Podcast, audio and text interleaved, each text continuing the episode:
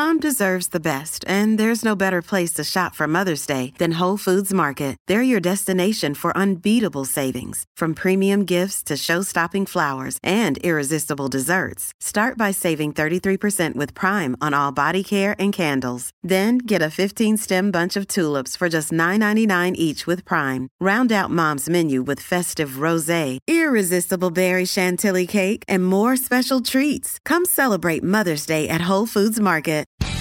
It's Living the Bream with host of Fox News at Night, Shannon Bream. Today we have a discussion that is a little bit deeper than what we often do on Living the Bream. We do talk policy sometimes, we talk sports, we talk culture, we do all those things. We have someone today who's been one of my favorite guests over the years, and he's got a brand new book that I think will spark really important discussions, or at least I hope it will. I think he feels the same way. Um, Professor Charlie Camosy joins us. He is a noted bioethicist and theologian. Um, he teaches theology at Fordham University. He's a father and husband. I think those are probably his favorite titles. He's authored six books. Today, we're going to talk about the newest one called Losing Our Dignity How Secularized Medicine is Undermining Fundamental Human Equality. Charlie, great to have you. Hello, Shannon. Good to see you.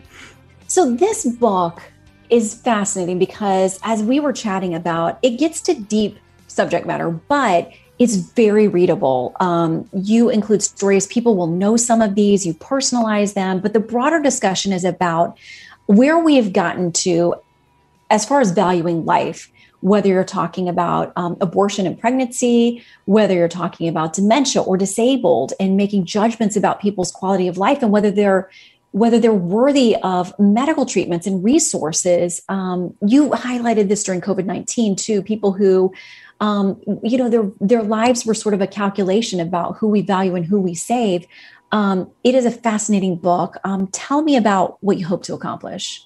Well, I've talked about these issues before, and I guess the common theme that I see running throughout them is we're at kind of at a crisis point about who we are. Who counts as the we when we say we? Who's included in that? Who's, you know, um, a subject of fundamental human equality, as the title says? Is it about how rational we are, how self-aware we are, how autonomous we are, how productive we are? I utterly reject that, especially as a Christian theologian. I want to say what makes us all equal, what makes us we, is that we, well, we share a common, we share a common uh, nature made in the divine image, made in our creator's image. It isn't about what we can do, it's about who we are. And as we've lost that as a culture, as we've become in many places a post-Christian culture, in the places you and I tend to hang out, where we are a post-Christian culture, New York and DC.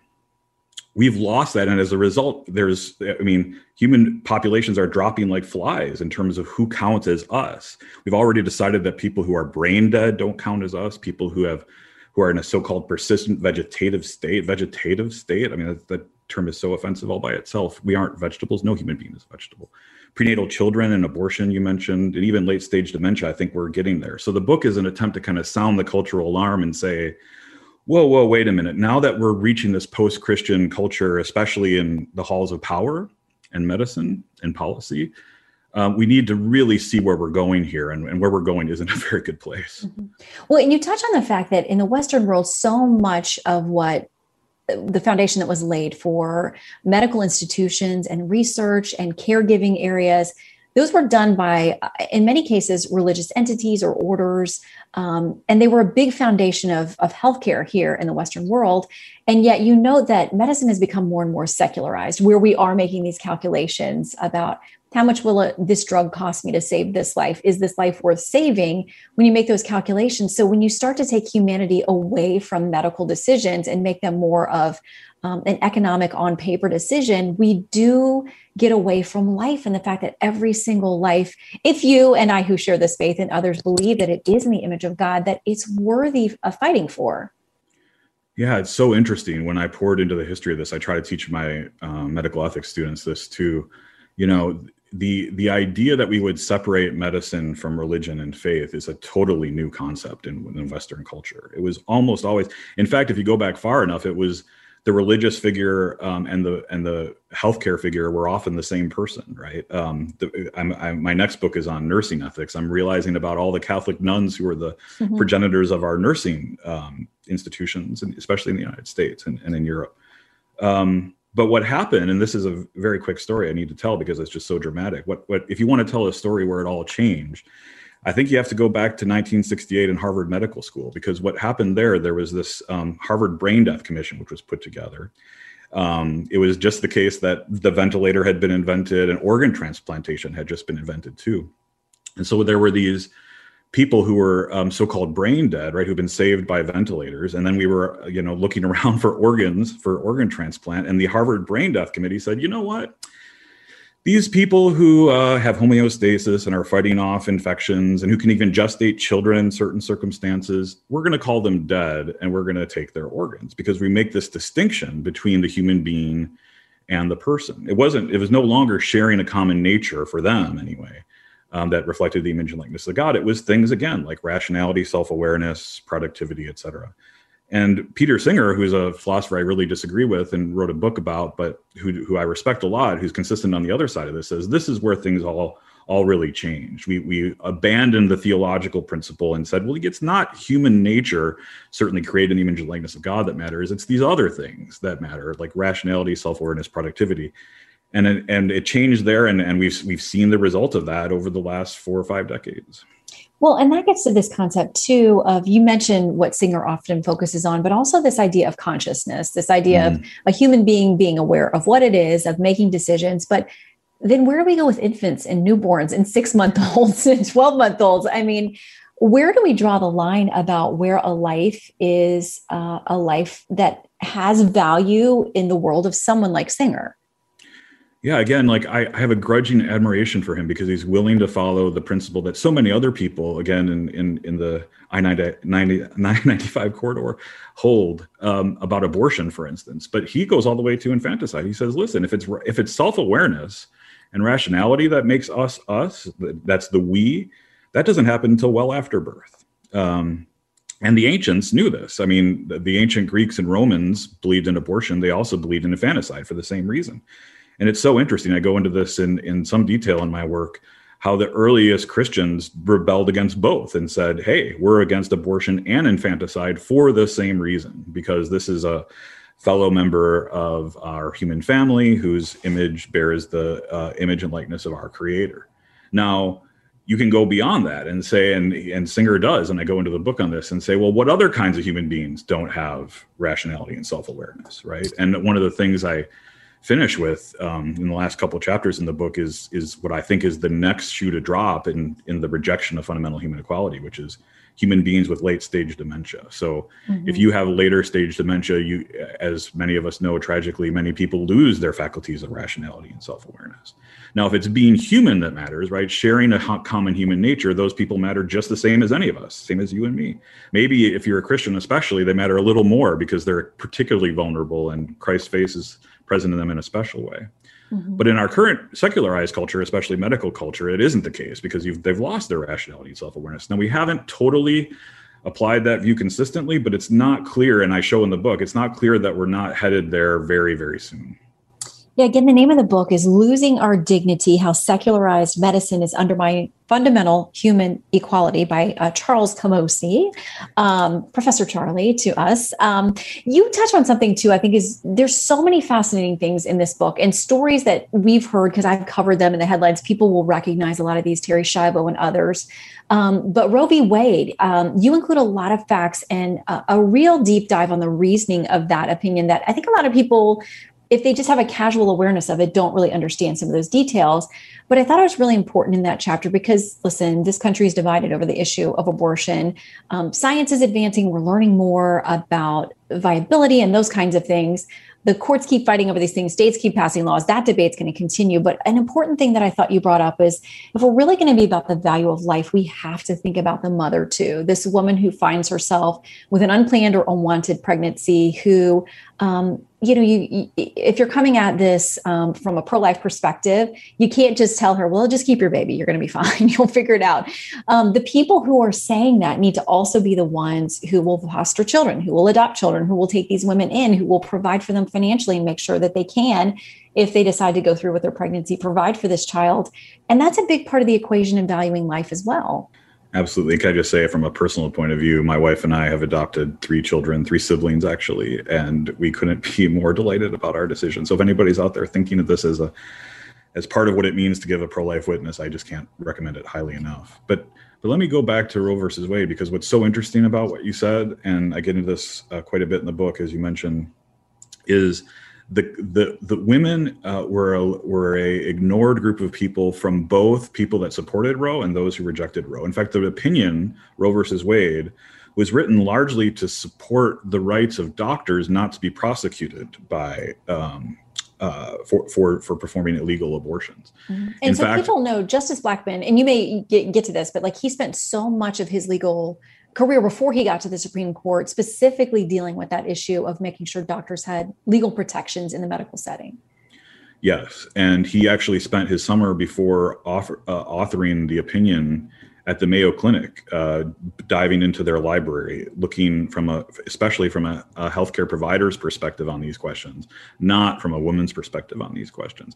In fact, now that we have another major abortion case coming up next year, I wonder how the justices are going to spend this summer, mm-hmm. what, the, what, what they're going to be researching and what they're going to be looking at. It'd be very fascinating to know that but but so women uh, unfortunately and actually justice ginsburg uh, pointed this out in a lot of her uh, public discussion about abortion. She said you know roe is not a good case for women.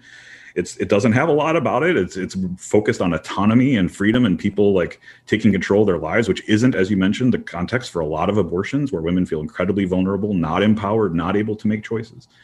And so yes it's just so fascinating. And i, I will add this to uh, there was a horrific history. We have a horrific history of, especially in um, the early part of the 20th century, but but went went on through Roe versus Wade, of thinking of thinking in ways again that reject fundamental human equality, that focus on what how productive people are, um, their abilities to achieve, uh, rather than again who they are as as fellow image bearers and that translated into a lot of eugenic thought and racist eugenic thought um, that people like doc, Dr. Alan Guttmacher um, mm-hmm. clearly expo- like expounded on as part of his support for for legalized abortion. So a lot of the the the way that the debate comes to us today, and I get as you know, I get frustrated with the way it comes to us today on many levels. Um, doesn't reflect the actual history of how we got here. It often came as a result, again, of protecting doctors and racist eugenics.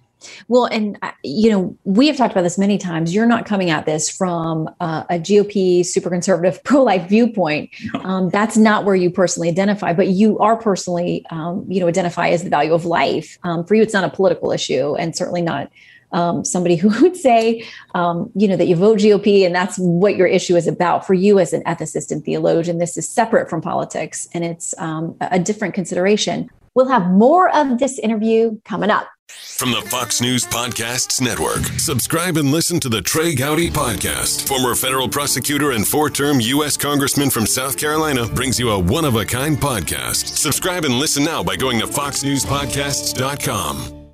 The good thing is in the book, you do outline where we are in some important cases, but you talk about how we move forward too for those who truly are going to value life and whether it's being able to care for that woman with an unplanned pregnancy or older relatives with dementia or children who need to be taken in in foster care or adoption, you say, we need to make as people of faith better decisions about how we invest and spend our time our treasure those kinds of things so that we're in a position to be caregivers and to reach out to those most in need which we're called to do. Um, i wanted to read something that you have in chapter 7 talking about reversing course with this dehumanizing society. You said we would do well therefore to live our lives as signs of contradiction in a culture whose idol is buying and selling and to resist the idea that your value comes from the things that you consume or create and I think, gosh, that should be very convicting to those of us who say, we're about life and we're about um, helping people in all stages of life in different situations. How much are we willing to sacrifice and make decisions that will leave us room to help and care for people who desperately need it? And I know you you make your a good chunk of your living covering national politics, but I I do have to say that part of part of my frustration with especially Christians and pro life Christians who don't do this, is that we've made an idol, I think, of just kind of like obsessing over national politics and following mm-hmm. what's coming in the next news cycle or what the next scroll on Twitter guilty of uh, will, will, will show us, right? Um, and by guilty, I mean say I'm guilty. Uh, Same. we, it, it, can be all consuming, and and for I think a lot of people too, they get into like the team, like is my team or my tribe going to win right. on this particular issue versus do we care about other people's lives and value them, as you said, like you know, if you believe that they're in the image of God as fellow image bearers and people who every single person has value, whether you vehemently disagree with them, whether you're on the same page, whether you're not, it shouldn't be about scoring wins as much as it should be uh, valuing life and fighting for that. And as you know, I try to work on common ground across difference. And this is, and especially with dementia, this is actually something that can cross political boundaries. I found over the last, since the beginning of the pandemic, actually, very little right left debate about um, should we improve care in nursing homes, right? Should we allow, for instance, horrific stories to take place like the one of um, during the, last winter, I think, where someone with dementia was was not noticed as they went outside and froze to death outside. And and the, the making these kinds of changes, making a fundamental shift um, from what I call a throwaway culture, Pope Francis actually calls a throwaway culture, to a culture of encounter and hospitality. There is no re- really right left. I mean, maybe about whether how you know how extensively the government program should be or a government how you fund be, it, maybe how you fund you know, it, that, that sort of thing. thing. But when it comes to orienting our lives, right, to say let's orient our lives in ways which actually reflect the belief that these people are equal to us, right? Mm-hmm. If we really believe in fundamental human equality, we're not going to countenance way stations of death that we currently call nursing homes, right? Where people are abandoned to die alone. We're going to work hard to make sure that we have a culture of encounter and hospitality to welcome them as equals and to and to care for them as equals. Um, and, and, that that that sort of personal commitment we have and familial commitment and community community level co- commitment is something that that that isn't a right left, left mm-hmm. debate. It shouldn't be political. I mean, when we're talking about life now, you and I do come at these things from a place of faith. Um, a lot of people don't. So I don't know. There are the arguments are going to hit them differently, or the conversation is going to hit them differently. Um, but you say in in that chapter seven too as well. This stuck out to me, where you talk about um, you shouldn't be ashamed to make an argument from a place of faith um, you say, can we stop being embarrassed about our religious beliefs in public contexts and respectfully but firmly request an equal seat at the table of dialogue? Can we look for overlapping consensus but refuse to translate our views using someone else's moral language into a milquetoast version of what we actually believe in our hearts? Now is not the time to be arrogant and dismissive, but it is also not a time to be hesitant and timid. Um, because if you and I really believe that these people are among the most vulnerable, um, and you like you said you there's such an emphasis on the book on thinking about dementia and so many of us may end up there one day. People that we yes. love maybe they're already or have yes. gone through this. I've seen this in my family i'm sure you have too. You won't be at the point of being able to advocate for yourself at that point and that's why we have to have these dialogues and conversations now and not be ashamed that for some of us it is motivated by our faith. Yeah and and that's a major theme of the book is the, our, the secularization of medicine in our broader culture in some ways has pushed a lot of people outside who are religious um, outside of the conversation. If you want to bring your religion into it, they say you don't belong in the conversation. But but there's a very basic philosophical point in the book, and it really is basic, which is we all there is no view from nowhere. No one has a completely unbiased view. Mm. Uh, mm-hmm. they all have first principles from which they on which they base um, their broader views. And so there really is no reason to distinguish between, say, a secular utilitarian and an evangelical who has a gospel centered approach. There is none. We all bring first principles. That's that's what human reasoning, that's what human nature does. We all have first principles that we bring to this. And given the stakes, Shannon, given what's at stake here, well, given the, the groups we've already lost, um, and hopefully we'll get back into the circle of fundamental equality. And given what's at stake, especially with dementia, we may lose another population we can't be timid. We need to demand respectfully, but clearly and firmly demand a seat at the table. And it's time to stop being embarrassed. It's time to stop being embarrassed. Well, like you said, everybody comes from somewhere. And if it's not a religious faith, maybe your faith is in um, your own self determination or something else. But all of us are going to be tested at some point. And like you said, we all bring a bias to the table. So Absolutely. let's just get them all there and have the conversation. Seriously. Um, Seriously. Okay, so uh, beyond what what we can do short term you also talk about long term that a number of faith-based groups that exist now or may come into existence um, will have to step up in some of these cases. What does that look like to you? What would you hope they accomplish? Well, again, I, I, like to go back to to the history of of our faith in, in many contexts as inspiration. So, a good chunk of historians who are my colleagues um, in theology say the reason why the early Christians went from this persecuted sect that was thrown to the lions in some cases to to being welcomed and and part of part of the the Roman culture was how Christians responded um, to things like pandemics, to things like other huge medical emergencies, where a lot of other uh, folks would run away, where where the Christians ran towards the, the, vulnerable people. They oriented their lives towards the people, even when they were put in immense danger.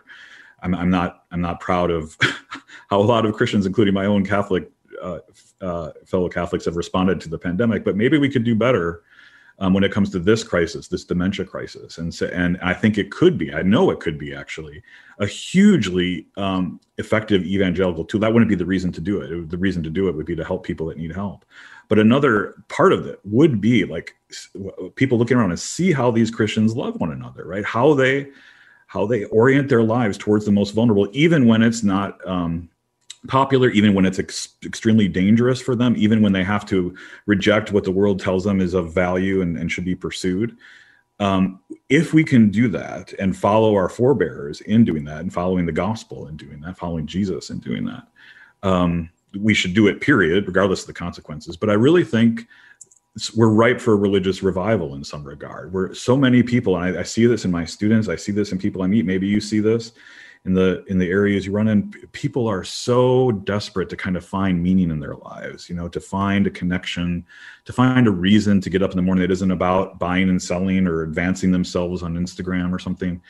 They really are hungry especially young people for meaning and and relational meaning love. They're they're hungry for love let's say. Mm-hmm. um, and and and and every person that i've met almost every person i've met who who engages in this kind of work um, feels you know invigorated by it. It isn't something. It is. It is. It's that paradox of Christian love, right? Where it is burdensome in some ways, but it's also incredibly life giving as well. Mm-hmm. I, I, was reading a quote about something else, but but faith based today. It said um, you shouldn't look at it and think I have to do this. You should look at it and think I get to do this. And I think that's how we should consider a lot of these issues. Again, the book is Losing Our Dignity How Secularized Medicine is Undermining Fundamental Human Equality with Professor Charles Camosy.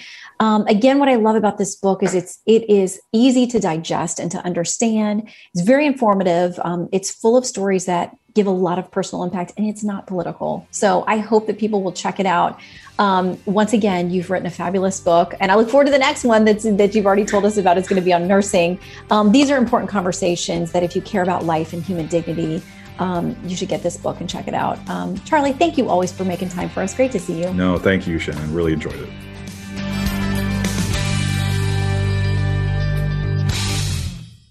From the Fox News Podcasts Network. Hey there, it's me, Kennedy. Make sure to check out my podcast, Kennedy Saves the World. It is five days a week, every week. Download and listen at foxnewspodcast.com or wherever you listen to your favorite podcast.